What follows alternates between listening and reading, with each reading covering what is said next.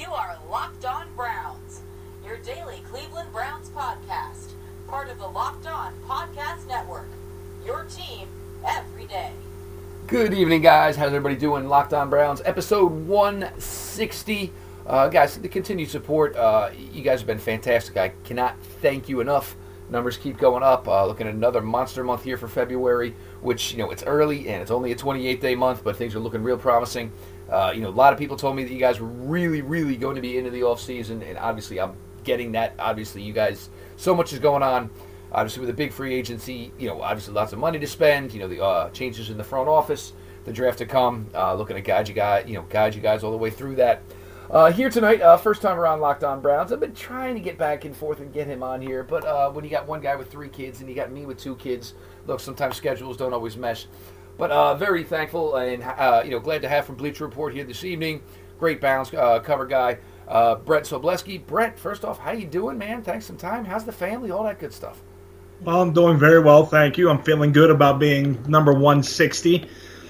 I haven't been 160 since probably junior high, so that definitely makes me feel better somewhere along the way. But overall, I'm doing great, man. You know, living the dream, get to talk, write, watch football all day long, and then have raised three children with my wife, and then being the fact that we haven't had to pay all the all, all the babysitting fees and things along the way saves you a lot of, lot of money, my friend, along the way. So it's a beautiful beautiful life, and it's really fun to be able to cover the NFL like I've had for the last well, I've been doing off and on for the last 13, 14 years.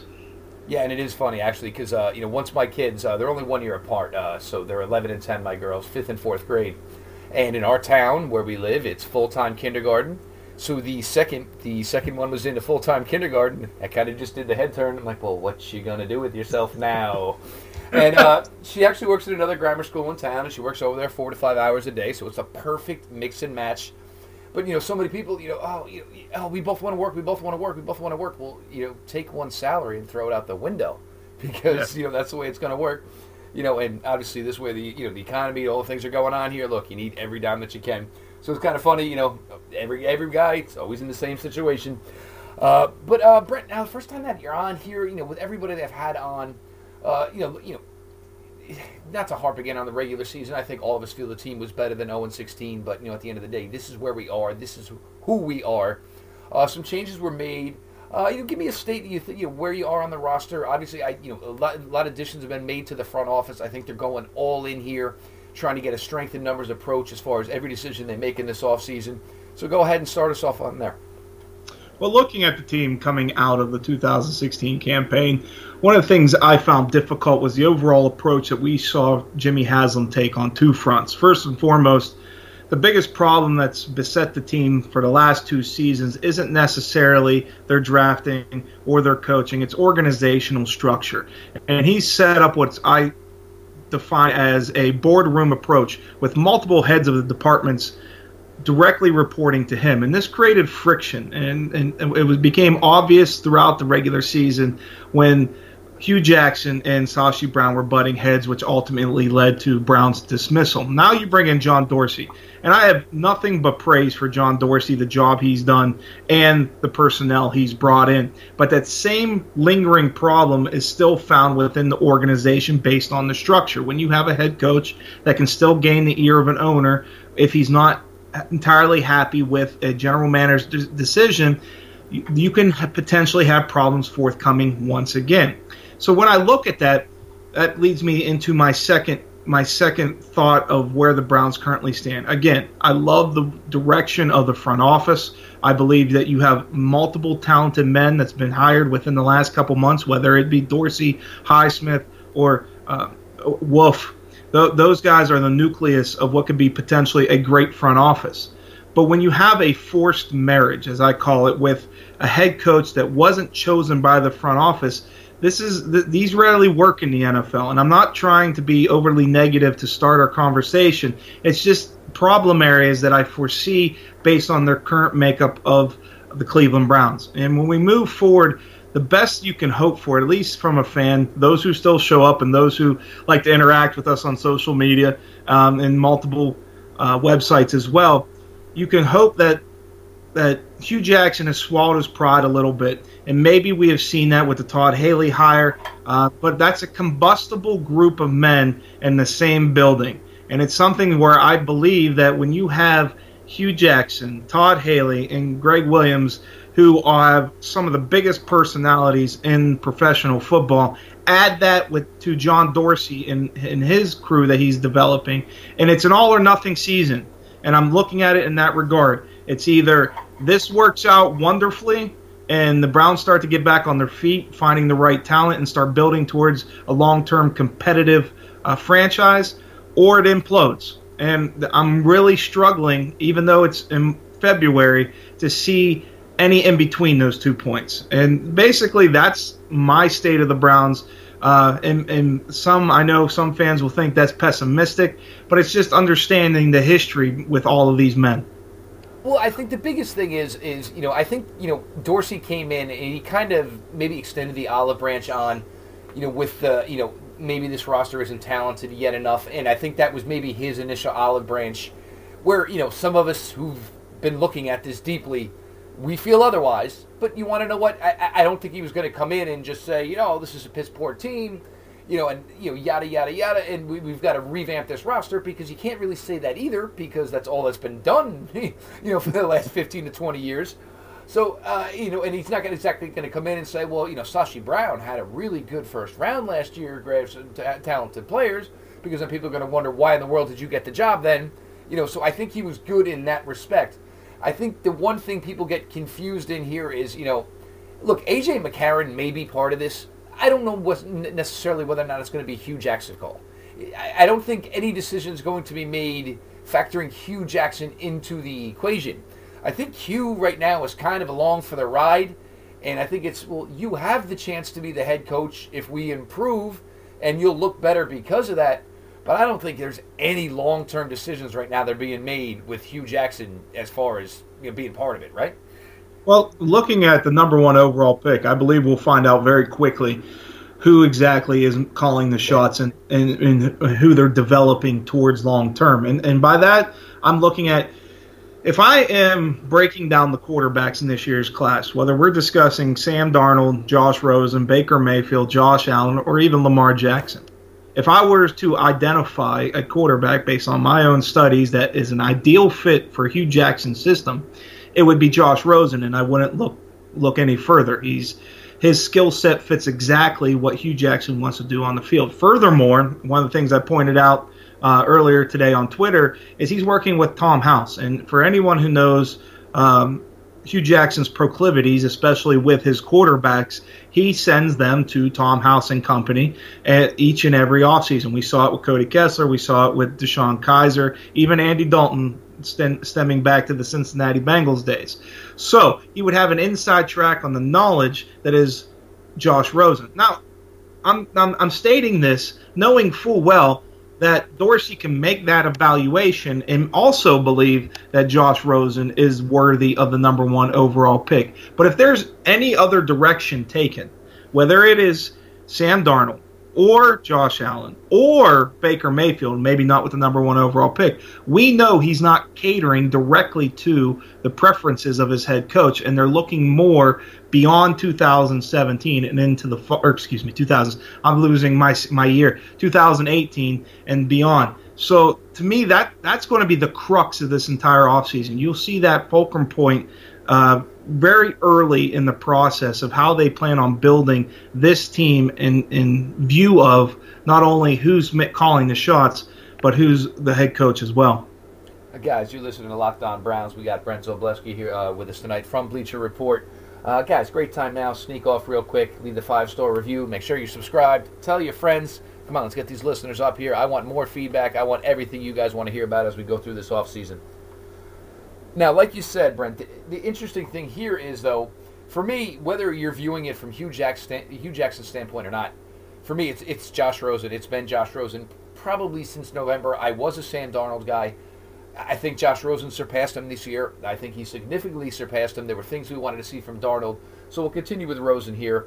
Uh, you went with your stand tall and deliver here. You know, if you're giving out the, uh, if you want to call them the Sobo Awards, this is the one that Josh took home.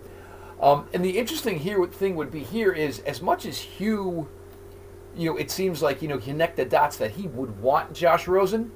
If Hue is going to continue to treat his talent like he did this past year, this would be the ultimate flame demise to Hue Jackson. Because if there's one young man at the quarterback position in this class who's not going to take it because he is that intelligent and it's Josh Rosen. I mean, if it doesn't go out perfectly from the get-go, it could be get it could get ugly real quick. There's there's absolutely no doubt about it. Again, especially when you factor Todd Haley into the equation, who is a very strong-minded individual as well. You know, when we look at Josh Rosen, so often we hear off the field concerns. And the reality of the situation is that if you're intelligent and have interests outside of football, which Josh Rosen does, then it's a it's a black mark against you in the NFL. And I know people think Especially that at the quarterback position. You're absolutely correct. And, and let me use a, a, a quick example, not of the quarterback position, but someone that Browns fans will certainly remember and probably not fondly. A few years back, obviously, I was at the NFL Combine, and Owen Marecic, uh, the f- future Browns fullback at that time, was at the podium, and very few people were, or, or the reporters were talking to him. And I had known that there was rumors floating from the scouting community that no team was wanted to touch him because he had a bright future as a neurosurgeon. And that was used against him because he was that intelligent coming out of Stanford and that he could become a doctor when his NFL career was over. Obviously, he flamed out with the Cleveland Browns and his and his professional career did not extend to the to the length that he preferred.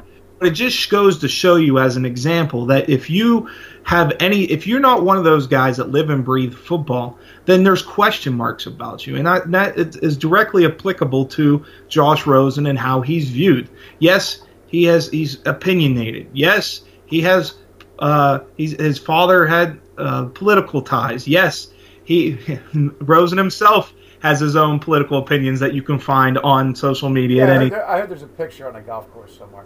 Exactly, exactly. and so uh, these things is why the next two months are absolutely crucial within the evaluation process because most of, most prospects we'll, we'll discuss or over the, that extended period of time, most of their evaluation is done. You, it goes through years of tape. You have you have all the scouts submitted uh, the reviews and evaluations, but it's so important for the quarterback position when it comes to the combine and the Senior Bowl and these personal team visits to get to know them as people. And while you may be absolutely right when it comes down to Rosen being worthy of that number one overall pick, um, you have to be comfortable with the person at that position as much as you are the talent. And that is a very and that's questionable at this point when it comes to Rosen. It's not as questionable when you're talking about Sam Darnold. It is questionable when you're talking about Baker Mayfield. It's not questionable when you're talking about Josh Allen. So, you know, these are things that are going to be decided in the next few months. So when people say, well, I don't see a quarterback worthy of number one, first of all, let, let's get this out of the way. There are multiple quarterbacks that have the legitimate potential to go number one overall. Absolutely. But we're going to see, we're going to see one of them rise to the top because teams become far more comfortable with them as a person and their understanding of the game and their work ethic and all those little nuances that go along with that position, and that will make them the number one overall pick, whether it be Rosen or Darnold or anyone in between. So I think that's why, to your point, Rosen has that ability, and there's no denying that whatsoever. It just ha- we have to discover who he is and how he's going to become the leader of a franchise. And that's a huge portion of this entire evaluation and this monster decision awaiting the Cleveland Browns. And I think even that's the thing. I mean, there, there's going to be stuff they're going to be able to get to in Indy, but I think they have to find a way to make sure they can kind of get each one of these quarterbacks to come on out to the facility. You want Myles Garrett in the room. You want a Jamie Collins in the room. Joe Thomas if he doesn't retire. Meet with him. All right, we're going to take you to the airport, put you back on your plane, and say, guys, what do you think? Is this guy going to be 100 to 10% all in? Because he's, you know, we have him as the most talented guy, but is he just going to do what he needs to do? You know, and that's going to be something. And, you know, and I think Josh Rosen himself is going to have to realize that maybe having outside thoughts and outside activities that you want to pursue right now. I mean, I want to make a lot of money playing in the NFL. Okay, but do you understand what the Mannings did to do that? Do you understand, and even Tom Brady, do you understand what Tom Brady has done to do this in a longevity to make damn near $200 million? So that's things you're going to have to see with him. Um, we're going to go to Sam Darnold here. Uh, you and, and I think this one Yeah, was perfect. Before you move on, we, right we have now the most important factor of evaluation is tomorrow or today, whenever you you uh, put push this out there. Um, it is Josh Rosen's 21st birthday, so we have to make sure his teammates are at that event. Uh, yeah, that is the rumor, and it was. Uh, it's actually funny. It was the young kid, and uh, he he got beat up a little bit because he put out a tweet about Baker Mayfield during uh, the Senior Bowl, and he took a lot of heat for it. Look, the kid owned it. You know, look, everybody's had a screw up on Twitter. Just let stuff like that go. But uh, you know, so yeah, Josh Rosen's 21 today. But look, a lot of the UCLA guys they've stepped up. And then Jaire Alexander, cornerback from Louisville, 21st birthday today too. Guys, don't do anything stupid. you're, you're this close. to- Actually, do a lot of things stupid. It's so much fun. yeah, yeah, please. Yeah, I mean, look, it gives us a lot to talk about, a lot to write about for Brent. But guys, look, you're this close. Please, just don't do anything dumb. Um, we're gonna go on over to Sam Darnold. Uh, obviously, you know, improvisation, and and this is what, and and, and I had um, Dan Orlovsky, uh, 12 year NFL vet quarterback, come on. He's actually come onto the writing scene. He's fantastic. He's very strong with his opinions. Knows what he's talking about. Look, you won't you don't survive in the NFL as a backup for 12 years unless you know what it entails to play the game. And obviously, Dan did. And he, he was kind of in line with you on Sam Darnold. Um, look, it's not always pretty, but it seems effective. But go ahead, you know your uh, pitch here on Sam. Well, the thing with with Sam, and and this is again, we're talking about all these prospects, and, and we have to keep in mind one thing first and foremost. Rosen turns 21 today. Darnold's not 20, won't turn 21 till next year. Then you have uh, Lamar Jackson, who just turned 21 in January. You, this is a very important part of the process, and something that also applies to DeShone Kizer as well, being a 21 year old rookie who started most of the year. You know they're not finished products, nor should they be at this stage of their lives. And when you look at Sam Darnold, let's stay away from the mental aspects because obviously that's not fully known to all of us who don't get to sit down with the young man, who don't get to uh, break down film with him. Um, so when we're looking at it, his physical capabilities at six foot four, about 225 pounds, with movement skills, and what what I wrote about that was so impressive to me was his ability to disassociate his lower body mechanics from his upper body. And I when we discussed the quarterback position, footwork and base is so important to playing uh, to playing behind center. If you talk to any quarterback for any extended period of time, or guys like uh, Orlovsky, Bartell, um, Jordan Palmer, Trent Dilfer, who now train quarterbacks uh, after they retire, they talk about how everything's from the ground up, and that's how they, they coach these young men.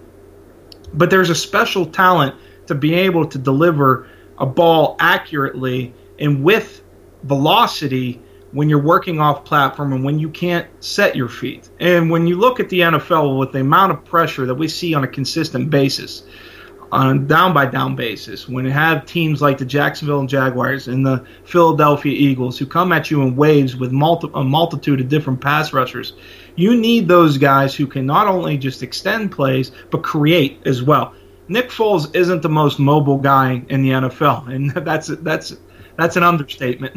But he caught a touchdown in the Super Bowl, Brent. Exactly. But what you saw in, in a couple of situations, particularly on third down, was he was able to extend plays just by his movement skills in and around the pocket, and and still make tremendous throws on target and on time, even though he wasn't able to set his feet. And this is something where Sam Darnold truly shines. If you want him to stand in the pocket and pick apart a defense, you know that's showing a cover three shell he's not capable of doing that on a consistent basis. Yes, he can do so, but you don't see him make the right decisions uh, on a down by down basis. What you what you do know is anytime something breaks down and he's outside of structure, he has the ability to be absolutely spectacular.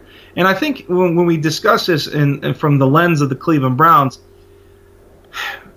Josh Rosen is the most talented at this point, meaning like when when you put on that tape of UCLA versus USC, one of them looks like the number one overall pick, and it's not Sam Darnold. And it was obvious.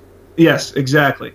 You look at Baker Mayfield, and he does everything you want him to do except for measuring the right height.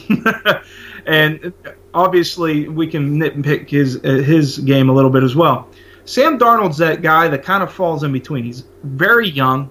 He's got a great mentality. He's a good athlete. He's got the arm you're looking for. Yes, the mechanics and the footwork need to be improved, but he's the guy with the best long term potential. The guy that you can see being the best overall four, five, six years down the road. And that's why I, I look at him as that um, compromise potentially with the number one overall pick. He might not be the guy that Hue Jackson, for example, would want now, uh, but John Dorsey may see him as a solid fit in the scheme because of his ability to create plays vertically, and then at the same time has that has that potential to be the face of a franchise for for a multitude of years. So I think when we look at him, he's a projection, and he it's I, I, it's not a fair comparison because their skill sets aren't identical, but almost like Cam Newton coming into the NFL when you wasn't exactly sure what he can do in an NFL system, but you just knew the talent was there, and that's why I'm looking at Darnold in in his in, in the way teams are most likely viewing him as we enter the process where he needs to stay to establish himself as that elite talent. Yeah, and two things with Sam, and and what um, Dan Orlovsky had mentioned was is, look, you don't coach a guy the way Sam Darnold plays just exactly. like you didn't Tony Romo. It works for them, so therefore they get away with it.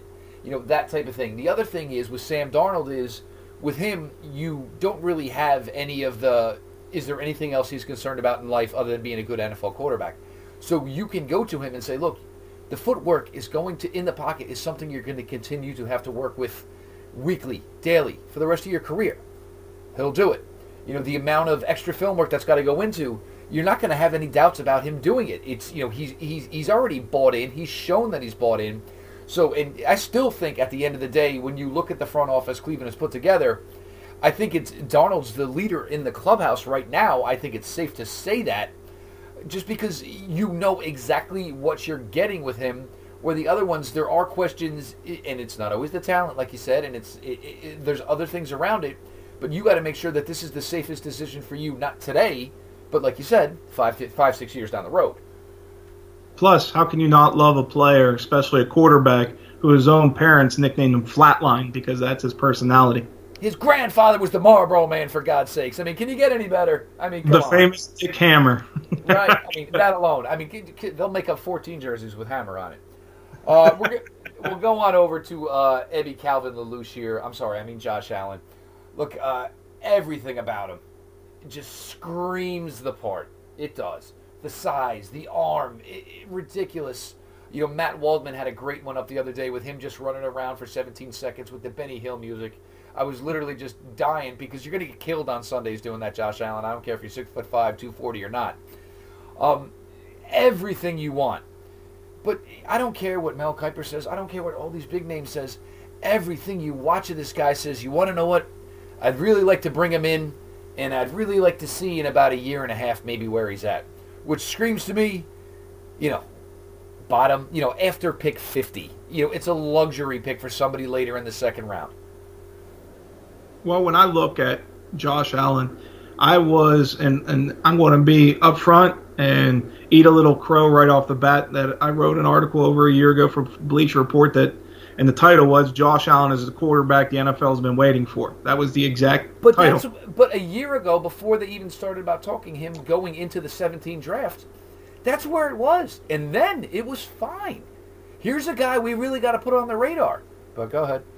Well, no, and that's exactly the point I was going to make. At the end, you you know you, you talk about everything that's wonderful about him when you're writing uh, an uh, article of that nature. At the end, you tend to underscore what his weaknesses are. You don't give him an extensive review because you know he's young, you know he has the potential, but there's always that caveat that he needs to continue to improve, particularly in the nuances of playing the quarterback position. So when I watched him this year, that's what I was specifically looking to see if he improved because we know the arm talent, we know the size, we know the athleticism, we even know the background of his head coach who helped develop Carson Wentz in the system that brought him along. All these are positives. What's not positive and, and what bothers me about the narrative that surrounds Josh Allen at the moment is that you can't separate him from his surrounding cast or lack of surrounding cast. Yes, he lost his top two receivers from last year. Yes, he lost his top running back. And yes, he lost his starting center.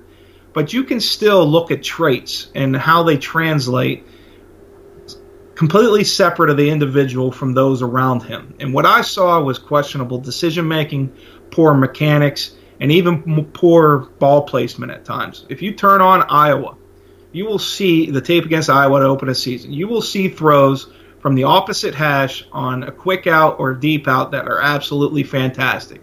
You will also see him uh, skid a few of those passes out there like he's uh, throwing a rock across a pond. and so, you know, when when you have that spectacular nature to to your game, you're always going to be enticing because every scout believes that you can coach up traits. Every coach believes that he can get the most out of you. But the reality is, while we should look at the positives to these players, you have to wonder to yourself, are the negatives impossible to overcome? And I, and to an extent, with accuracy and ball placement, true accuracy, not not the percentage we see everywhere, but consistently hitting your receiver in stride to where he can um, create after the catch. That type of accuracy, does he have that to to a level it, eh, to play and become a top-notch professional? And that's where I question. Um, I know he's not gifted with a lot of easier passes like some of these offenses, but we I you, you can turn on any tape of any game and see him outright miss throws. And yes, even the great quarterbacks miss throws, but it's consistent over 2 years seeing the poor decisions and the poor ball placement. And that's to me accuracy is inherent to a degree. You can only teach it up so much and decision making is the same thing and ability to process um, when you're going through post snap reads. These are all natural gifts that they can be coached and they can be improved, but only to a certain degree. And so I don't expect him to become the next great thing. I expect him to get a chance and potentially succeed in the right situation. But overall, I question whether he has the aptitude to truly become an elite NFL starter. Well, and the one you, you went, you mentioned the Iowa game, and it was the interception on the screen pass and everybody, well, well, you know, no, just throw it at your running back's feet. It, it wasn't there, but you tried to make it there, and it would have graded out a million times better if he had just thrown the ball in the dirt there, as opposed to trying to get creative and do something. And maybe this is because, you know, obviously, look, a lot of pressure was put onto Josh Allen unfairly to him. You know, look, I mean, it's going to happen. You get a guy six foot five, two forty. He's got the rocket arm. He's going to blast up a board just from measurements alone which was never fair to him. But at the end of the day, you just have to go back and look at what you saw. And what I saw was a guy who had a very difficult time in a non-power five, you know, quarterbacking a non-power five school. Uh, the accuracy was terrible. Um, you know, everybody wanted to get excited over the bowl game, which was still, I think, what did he throw for? A little bit less than 200 yards and three touchdowns against Central Michigan. I, I mean, don't don't buy it. Don't get force fed something that isn't there. It's a project. It's a big one. Granted, it's a project you want to take a, a gamble on, but that's something you do second day, and, and from there, it's not something you. Uh, I mean, I'm not risking my job in round one on Josh Allen. Brent, I know you're not. It's just not the move you're going to sensibly make. Well, it's something that we don't discuss enough throughout this entire process is confirmation bias, and you know, it, it would have been easy for myself to know that what I wrote a year ago and allowed it to take over what I thought of as evaluation instead of trying to separate myself and watch him through new eyes and see if his ability translates to the NFL based on what I saw in 2017. And I didn't. And I didn't allow myself to try to rationalize my previous ranking of him. And I, I will be blatant when I said I thought he came in the season as the number one overall prospect. And now I view him as a late first, early second round guy that you develop behind a veteran quarterback. So when we look at it, I do believe that there you see those traits, and everyone fell in love with those traits. and yet some got stuck on them and never moved beyond that point, while others continued the evaluation and saw, you know, maybe he doesn't deserve to be in the same conversation as, as these other prospects who showed far more promise and produced more at a higher level. And well, and that's the thing. Now we'll switch on over. Obviously, uh, you know Baker Mayfield. You know, and now it was obviously good the way they handled the Senior Bowl. They put them both so everybody can get to see. You know, obviously the two best quarterback prospects there side by side. Um, the thing with Baker is, you know, as we talked about with some of these other guys, is the age is still young. So look, you know, some of the quirkiness and some of those things, maybe they're forgiven because they are just uh, 20, just turning 21. Baker already in at 23 years old. But here's the thing, and if Baker Mayfield measured in two inches taller in Mobile, number one is said and done. I mean, Baker could be buying a house in Cleveland because that's basically what he has shown over the last year and a half. And I don't think anybody did more in the 2017 season to solidify their game and you know probably draft grade on the field than Baker. You know what's amazing is let's take a step back to last year. Mitchell Trubisky measured in at just over six foot two. Patrick Mahomes was six foot two flat. No one questioned them going in the top ten based on size, because you could see their natural ability. And I, I agree with you that it's difficult to pick apart Baker Mayfield's game based on what we saw this past season. You know, he grew. He was the antithesis of Josh Allen in that you didn't have the physical tools, and he continued to get better. His arm strength improved, um, his timing, his accuracy, everything got better in his senior season. The statistics may not overall reflect that, at least with his completion percentages we were discussing earlier, and that's why it's misleading. Because if you saw the way that he commanded that offense. And yes, there's question marks about the offense, but you can also find NFL caliber throws within the scheme as well.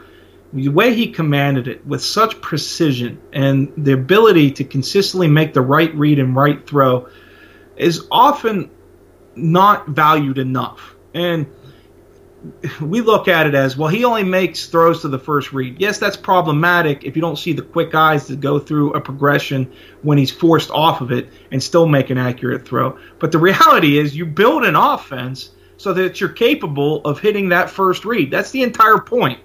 and with baker mayfield you have that guy that is just so deadly accurate no matter what level of the field he's throwing to. And there's certain areas like when he went down to the Senior Bowl, as you pointed out, he could have been a little better on his deep throws, could have been a little more consistent. But when he was standing next to Josh Allen, yes, you saw the physical difference, but I also saw a quarterback that was consistently throwing darts accurately to wide receiver he's, he's never played with. Whereas Josh Allen was struggling specifically earlier in the week to really build any type of rhythm. And I I struggle, as you stated as well, to find that weakness that tells me he's not worth the number one overall pick. The only thing, the only reason any of us believe that is because he's six foot tall, and to me, that would not be any reason to prevent me from taking him with that first overall selection. I honestly think the odds increase as we get closer and closer to April that he could be that person because uh, you just keep going back to the film. And like you said, though, everybody, oh well, you know, he consistently hits his first read. Well, that's why a play is drawn up. You know, nobody says, oh well, you know what? Thank God we were able to hit the back out of the flat there for three yards, and now it's second and seven. You know, so you know, it's almost like you know that's almost like finding a way to critique it because you don't want to consistently say, well, he's only six feet tall. You know, his hands, you know, they they were big enough as well. It's a shame to him. Look, and at the end of the day, he is what he is. Uh, you know, size wise, he can't change that. Um, he's been through a lot. He's been doubted from basically up until the point now that he's 23 years old. I do believe he's got a, a, a significant puncher's chance to go one overall here. Um, at the end of the day, though, I mean, it, it's going to be interesting. Maybe it's better for him where he can get himself into a situation that's not going to be as tough as trying to bring Cleveland back from the dead. So it is interesting. Uh, I want to shift on over to Lamar Jackson here. Well, can I say one more thing real quick, Of course Jeff? you can, dude when look at, when you look at it, those type of attitudes, whether it be Baker Mayfield or Josh Rosen, might be the absolute perfect thing you need in Cleveland. Guys who just don't care anymore. They don't care about the 27 previous starters. They don't care about 1 and 31. They don't care about head coaches who play politics. What they care about is coming in, doing their job, winning games, and, and producing like a number one overall pick.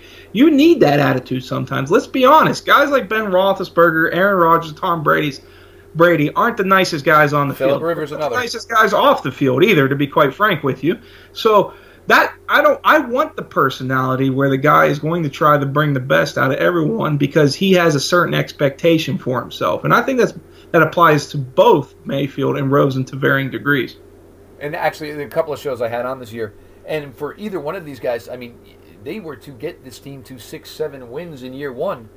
I mean, there's going to be jerseys hanging next to LeBron's. I mean, that is the yeoman job you've done here. But I want to shift over to Lamar Jackson here. I think the biggest knock I would have on Lamar Jackson is the NFL. There, is, there's maybe four or five teams in the NFL that actually know how to properly use him. In otherwise, everywhere else he's wasted. You're absolutely correct, and it's something that's bothered me for years watching the league. Is we, it's been so slow to adjust to the incoming talent, the incoming schemes.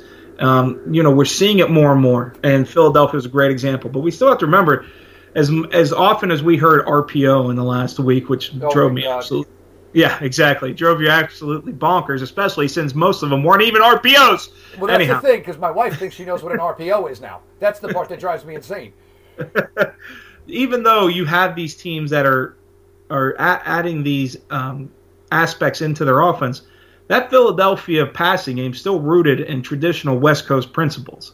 So it's just an aspect to to put a player like Foles in a position to succeed, and that's you're capable of doing that anywhere. We saw it to an extent with Hue Jackson in Cincinnati, where he brought the run pass options in with Andy Dalton, and we saw Dalton become far more decisive. And it's not just the RPOs; it's half field reads, getting the ball out quickly, zone read. You know, just aspects that you sprinkle in to keep defenses on their heels, so they don't know constantly what you're going to do based on tendencies and formations. And that's important when it comes to bringing in and, and developing young talent. Make them comfortable. You can still teach them the the pro style concepts you want to within the passing game while adding in some of the things they were comfortable with at Oklahoma or at USC or at UCLA.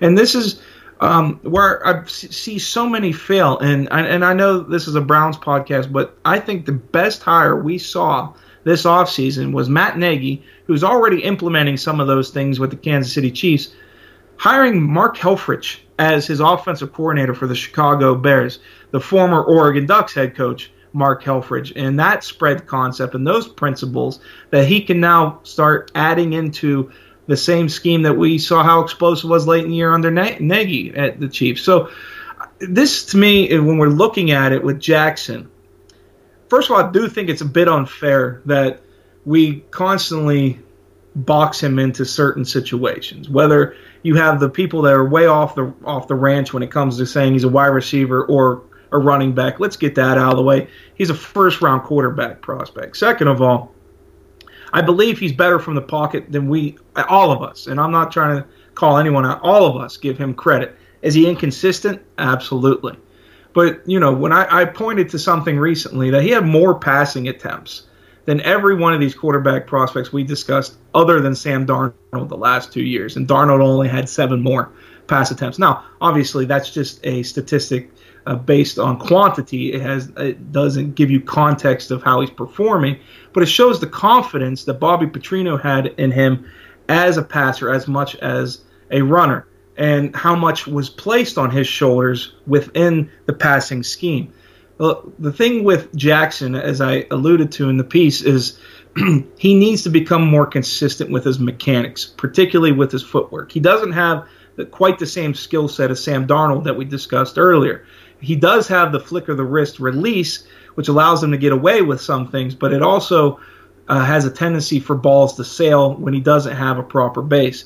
If he can consistently drive through the football, which we haven't seen, so that's something that definitely needs work, then I can see his accuracy uh, increasing to a, exponentially because I don't see the same uh, inherent flaws in Jackson that I do with a Josh Allen. I see someone that's very comfortable in the pocket, keeps his eyes up, is not a run first quarterback. We have to keep keep that out of the out of the equation as well. All those narratives, you know how it is. You got it. He's a guy that can throw into tight windows, had pro style concepts in the Louisville's offense, and threw timing passes as well, and did all these things very well at, in points in his career. So you just need to make him do them consistently well, and a lot of that's going to stem from improving his mechanics and his footwork. See, and and I think the biggest, you know, where I say that the problem lies in for Lamar Jackson is. You look at where Marcus Mariota is. I mean, look, and you know they've rebounded late. You know, got a playoff win. You know, it, here's three years later, and the Tennessee Titans still have not found a way to put Marcus Mariota in a spot where he's 100% truly comfortable. I don't know if that's scheme related though. Uh, I think that's okay. almost. I, I, I think that's almost as personnel based as it is uh, as it is uh, play calling. I, I knew M- Mike Mularkey didn't do a good enough job in the area to help develop Marcus. You know that's obviously why he lost his job. But if you look at the outside talent when it, at the skill positions for the Titans, and, and, and this is something I wrote about in another piece, is when you uh, Marcus Mariota is one of the best at anticipating throws and throwing uh, accurately uh, uh, on timing passes. He's absolutely spectacular, hitting um, his receivers and his targets in stride and allowing them to create. This is what he did at, Oregon very, very well. What he didn't, what he hasn't been able to do at the NFL because of guys like Rishard Matthews and Eric Decker, who have been basically their top two wide receivers the last two years, is those guys aren't getting a lot, getting the type of separation and creating after the play that Mariota can really lead them into. And that's why the Corey Davis selection was so instrumental to that offense. And yet, his entire season was basically ruined by hamstring issues because he's explosive. He's he creates separation and he's spectacular with the ball in his hands. You need guys that can accentuate your quarterback skill set, and that's where I believe Tennessee fell short. Okay, and yeah, and, and you saw obviously in the playoff game, Corey Davis scored two touchdowns. Um, it's almost going to be where you know obviously the new staff, the new regime is going to come in, and Corey Davis remains to you know remains with his health. You know they're going to get the shine because of that. Uh, Mason Rudolph, and it's actually you know he labeled him as for you, uh, you know obviously the vertical passer. If there's one thing I took away from the Senior Bowl practices, is maybe Mason Rudolph would be viewed differently um, if they didn't always just send James Washington, James Washington on deep routes. Because if there's one thing we learned from the Senior Bowl practices, is James Washington, he's pretty damn good on the short underneath routes. They just never really ran him with him. Yeah, you, look at the Oklahoma State Mike Gundy offense. Obviously, the entire basis is Hit the ball. vertical passing game. I mean, it's not just it's not just Mason Rudolph. Well, you know, Browns fans can go back to remember when they watched Brandon Weeden or Josh uh, Josh Robinson or a few years. Zac Robinson, excuse yes. me. You know, um, and it, has been the same way this entire time. He's obviously a disciple of the air raid system and those spread concepts that we've seen in college football for years now, and it's successful. So they don't change it or tweak it all that much to where you're consistently seeing, uh, for example, James Washington running rub routes or crossing routes. You know, they want to maximize what he does very, very well, and that's get deep and win 50 50 balls and create big chunk plays. That's what he did consistently. And Mason Rudolph really capitalized on this because I, I, I don't rem- remember a quarterback that is consistently as accurate on his deep passes. He doesn't have the biggest arm, but his ball placement and timing is simply uncanny. And I'm not talking about Jeff Blake moonshots, you know, where the ball's 50 feet, 50 yards in the air and then lands 50 yards deep you know, he, his timing is exceptional, and, and, he knows where to place the ball um, in the perfect positions for his receivers to make plays. The irony in, in, in that is he's not nearly as consistent in any other phase of the game. And I think part of that is he is a product of his system. And I know I, I made the argument earlier we need to separate individuals from their situations, whether it be personnel or or um, their system as well. But you develop a comfort level with certain throws. And this is a quote I saw today that was absolutely spectacular from John DeFilippo, former Browns offensive coordinator, former Eagles off quarterback coach, and now Minnesota Vikings offensive coordinator. Wasn't needed in Cleveland anymore. Wasn't needed. Yeah. Well, maybe he'll be their head coach next year. Good shot at that, probably. That's that. He'll be a hot name. Um, he mentioned how the first day he went to Philadelphia and talked to Carson Wentz, asked him about the types of throws he's comfortable with and where he feels he struggles. You know, that's what a novel concept, right? You know, building around the guy and what he's comfortable doing and what he excels at. That that seems weird. I don't I don't exactly know what that's like when you watch Cleveland go 0 and 16, but Rudolph is that guy that he built that comfort level with that offense, with that driving those passes consistently down the field. And what they weren't asked to do were the deep ends, the crossing patterns. So he wasn't nearly as accurate because he wasn't throwing um, a thousand times a week. And so w- what we're looking at is a traditional pocket passer that's going to be best fit in a vertical game that needs to develop. You know, he, he fits the prototype too. It's nearly six foot five, 230 ish pounds. He's that guy that doesn't move well in the pocket. And to me, the biggest question mark about Rudolph moving forward is how's he going to react when he's legitimately pressured? Because he's one of those guys this year. You know, all young quarterbacks struggle with pressure, some more than others, and he falls into that category um, because is able to get consistently good protection, at least for the most part have a strong running game, and those spectacular receivers on the outside. You very rarely saw him in a situation where he was staring down that proverbial gun barrel and saying, "You know what? Stand and deliver, baby." You know, like I like Josh Rosen. He's not that guy.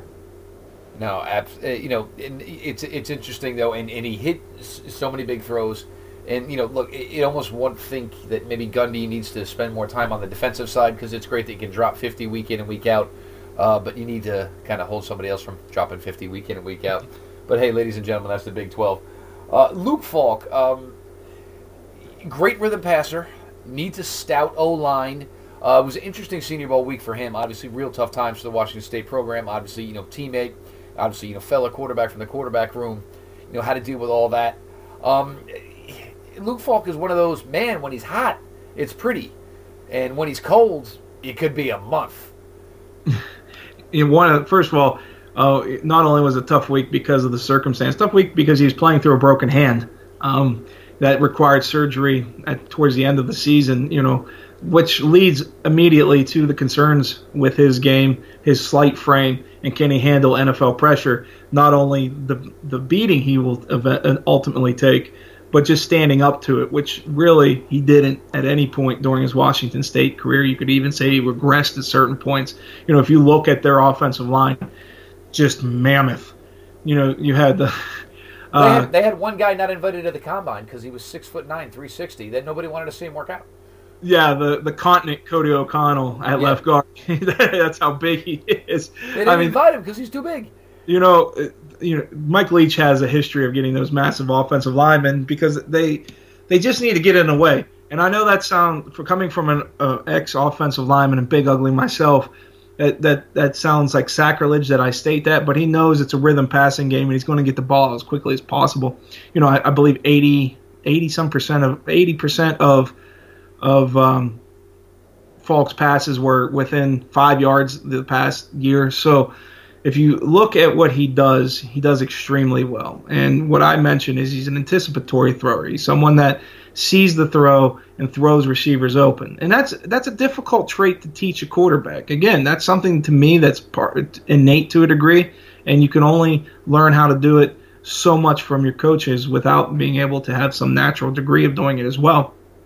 And that to, but he's lacking not only in you know, stature and ment- pocket awareness, and in in those areas that even though he's a self-made man as a walk-on and the Pac-12's all-time leading passer, I really struggled with watching him because you see points where he's absolutely spectacular. I remember watching Colorado against Colorado two seasons ago. He made a few throws that were just phenomenal, and you're like, oh, okay, maybe he's moving up. Maybe he's that guy that can kind of surprise us in the process. And then, you know, he's the same quarterback that Mike Leach benched as a senior just before he was about to break the Pac 12 passing record. Or actually, I'm sorry, right after. Yep. Right after he broke the record. So uh, you're you're getting a mixed bag with him. And I, when I look at this quarterback class, you have the top five, and then you have everyone else.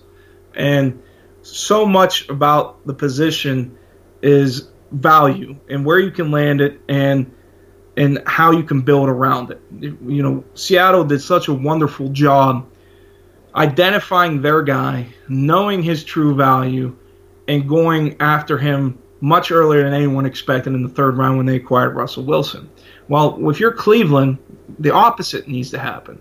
You are in a position where you know you can get your guy, and it's it's important to look at guys like Falk and Mike White and guys later down the stretch to to evaluate them. But you know in your heart of hearts that you could pick anyone you want with that first pick. And you haven't been in that position, at least with the quarterback, an elite quarterback prospect, since 1999. And Tim Couch was pretty good. He wasn't great, and injuries end up ruining his career. But he showed he could be a face of a franchise. And that's what this team has lacked for so long that you can't bypass that opportunity when it's there. So I love talking quarterbacks all night long, and we can go we can go with Lauletta and go even further today. I know I didn't write about them, but um, this is a very simple decision to me. Get the guy you believe can be the guy and be done with it. Don't mess around with the situation. Find your face of the franchise and finally put the pieces around him. And it's that simple to me.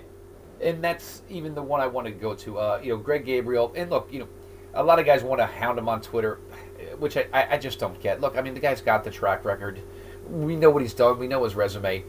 And he said, well, you know, maybe there's players they value higher.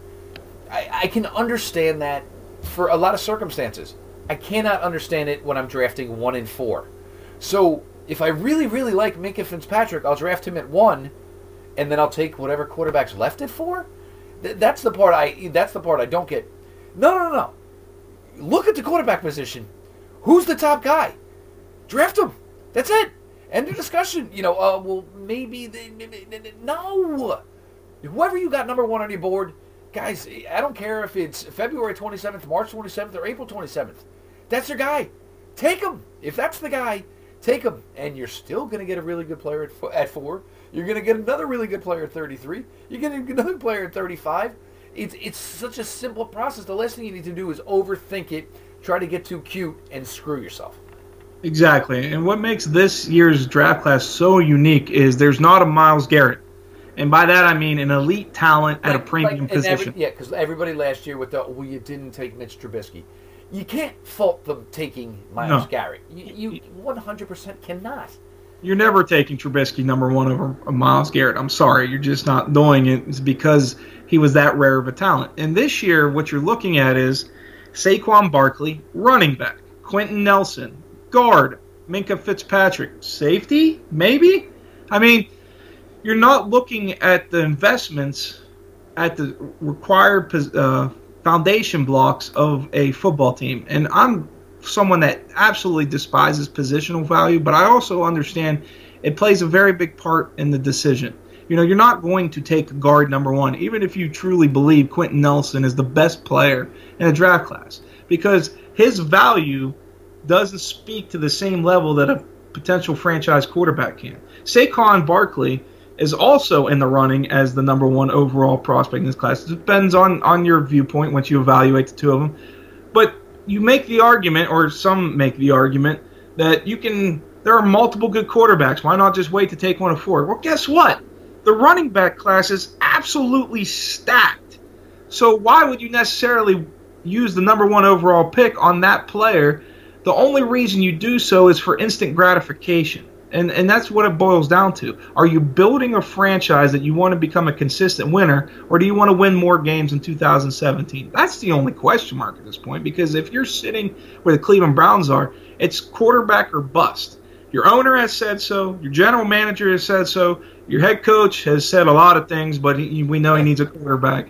So it comes down to identify whomever you believe is that top prospect at the quarterback position, whoever you're most comfortable with, whoever you believe has the best long term potential, select him, and then you got 11 more picks, including another top five to selection to round out the rest of your roster. 100%. Guys, uh, Chris Manning, Locked on Cavs, check him out. Uh, obviously, very busy right now uh, as the Cavs pretty much uh, basically burned the house to the ground and, you know, bought in some rentals. Uh, you know, bought three new rental homes for everybody to live in, but Chris Manning does a great job over there. And the one thing I did want to say, Brent, as far as with, you know, Saquon, yeah, you took Saquon number one. You still don't have a quarterback, so guess what, kid? We've seen a couple of games where you struggled because we knew your offensive line was inferior. Your quarterback was good. It Was good, not great. Now, what's going to happen when there's eight to nine guys in the box every play because nobody has any respect for the quarterback you're playing behind? So, yeah, he, you know, fantastic player, but if you still don't have the quarterback position, it doesn't matter if it's Saquon Barkley. It doesn't matter if it's you know Le'Veon Bell. If you do not have a solid threat at the quarterback position and a solid threat in the passing game, it's, it doesn't matter who the running back is. It could be Jim Brown who can bring him back. It's not going to matter. You know, something we haven't discussed uh, uh, so far through the show is while both of us are dead are, are completely set on a quarterback with the number one overall pick now, maybe you can agree with me on this or not. That is not the only move the Cleveland Browns need to undertake to improve the quarterback position. It should be a veteran plus Absolutely. the number one overall pick. Now, the veteran options are limited, and there's no denying that. Whether it's going to be Alex Smith off the market now, and let's not let's not believe Kirk Cousins is legitimately considering Cleveland because he's not. he, he, the Browns are leveraging those negotiations. I mean, but you want to know what though? I don't know why anyone believes it. Everyone said Kirk Cousins has been an animal. He's doing his homework. He's studying everything. Guys, what in the world makes you think that turns up that Cleveland is a possibility? I mean, he, he's okay. Well, let's see. Uh, they never go to the playoffs. Yeah, that's going to get you off the list pretty quick, guys. Exactly. Well, you know, it keeps you on the list. 110 million dollars in cap space is if what. You, okay, do you want to give him 105? I mean, you know, otherwise. yeah, but I mean, there are other legitimate options. What, and I know a lot of people don't want to discuss AJ McCarron. Uh, we'll find out here in less than a week whether I'll he's. Pay him. I'll pay him. I won't give up capital for him. Well, that's the thing. Is he going to be unrestricted or restricted free agent? That that's going to occur within the, the next week uh, once his grievance is heard by the NFL. Um, you have other options. Look at the Minnesota trio: um, Bradford, Bridgewater, Keenum. All three capable starters. Obviously, you want to make sure they're healthy. That's a big part of that equation. Um, you can even return to Luke McCown, or excuse me, Luke, Josh McCown, messing up my McCown brothers at this point. You know, there are options out there and good options, solid options, not guys that are going to become, you know, your star beyond 2018 and into 2019, 2020. Uh, maybe if you make a deal for Nick Foles, I don't expect that simply because uh, one of the statistics I brought up uh, on on Twitter is it, it, blows my mind. The combination of Nick Foles and Carson Wentz next year, both their salary cap hits combined, are fewer than 18 is fewer than 18 different starting quarterbacks in the NFL. So there's absolutely no reason for the, the Eagles to make a move unless you're offering up a first or second round pick, which I'm assuming most Browns fans probably wouldn't do for Nick Foles or at least not prefer. So, but there are, are avenues and multiple avenues to research, to, to potentially uh, pursue, to give these young quarterbacks who are exceptionally talented time to adjust. Because today's quarterbacks are coming into the league younger and less prepared than we've ever seen them. That doesn't mean they're not talented, and it doesn't mean they can't produce early in their career. You just want to have them in the best situation possible to earn that position and develop to, at their rate. And you don't want to push an individual beyond what they're capable of, and that's what we exactly what we saw with DeShone Kizer this season when he was the last man standing and basically said, "Here, here you go, young man. Here's the ball, and good luck."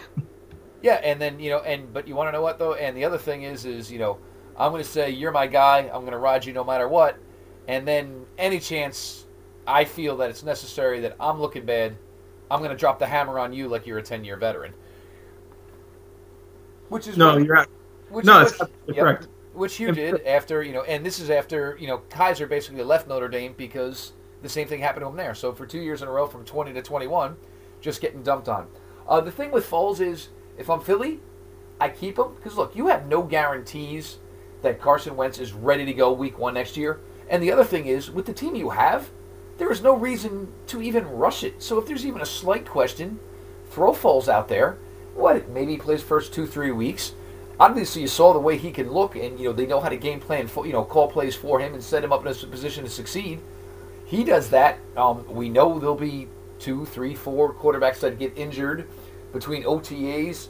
Obviously, you know, uh, preseason, first couple of weeks of the season. I think that is when his value would be greatest you know, you have a team that maybe went two and one but lost a quarterback, and now all of a sudden Carson Wentz is back. Maybe that's your best time to move him.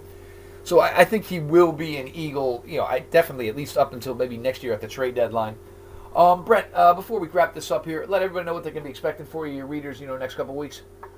Oh, I'd have to look at my schedule to be quite honest with you. Uh, Place kickers and holders.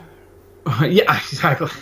I'm, I'm concentrating on long snappers. I'm, I've timed them all. I've hand timed them all. No, in all seriousness, um, uh, stuff I'm looking towards roster management, and I know I have a couple projects looking at potential uh, veterans being cut. Uh, you know, just to get names out there to get a better understanding of potential situations. And uh, for example, today I had wrote the best trade scenarios for every team. Um, obviously, a little bit of that is pie in the sky, but you want to see mainly it's almost like a mock draft when you're writing those type of articles because they're discussion this they they're there to create discussion but also a better understanding of who may be available why they may be available and and what teams could be interested or why they're willing to move on from them and that and that's going to be a heavy emphasis here leading into the combine a lot of work concentrating on rosters potential player movement leading into um, you know free agent combine the free agency and then ultimately the draft. Uh, yeah, Brent. Uh, look, the door's always open. You got anything you want to come push? Uh, you're more than welcome back. Trust me, you're going to be back here a couple times, well before April. Uh, so a pleasure having you guys. Check out all his work, uh, work at Bleacher Report. Follow Brent on Twitter, guys. Uh, does a fantastic job. His pieces are long, in depth. Even today, like he like he said, 32 teams. You know, possible trade candidates and that's forth. check out the work guys, uh, again, you guys have been fantastic to me. The appreciation, uh, all the listens, all the downloads. Uh, make sure you're following the show on Twitter at Locked On Browns. Uh, it's a follow back account. You guys have been fantastic as far as you know, funneling to me who you want. Look, guys, I keep pushing for the players. Duke Johnson. As soon as we get one of these guys to respond, guys, I get them up here in a heartbeat. Um, there'll be a lot more coming. We have draft prospects. I'm going to have them coming on in the next couple of weeks. I've had some really good talks, uh, you know, with some agencies, some PR people here. So we're going to get some prospects not too many want to come on pre-combine. These guys are really focused in, you know, as that is, you know, pretty much the biggest, you know, it's basically it's the only job uh, interview process these guys are going to go through if it all pans out right for them. So we'll get some of those guys pretty much in the downtime after the combine. Uh, follow me personally at Jeff underscore LJ underscore Lloyd on Twitter. I appreciate you guys so much. Let's go Browns. Uh, I, I, believe we got Jake Burns. I believe Steven will be back. We might be able to get another fan speak for you guys. You guys love those episodes. Uh, we should be able to get one of those over the weekend. Thanks, everybody. Have a great night.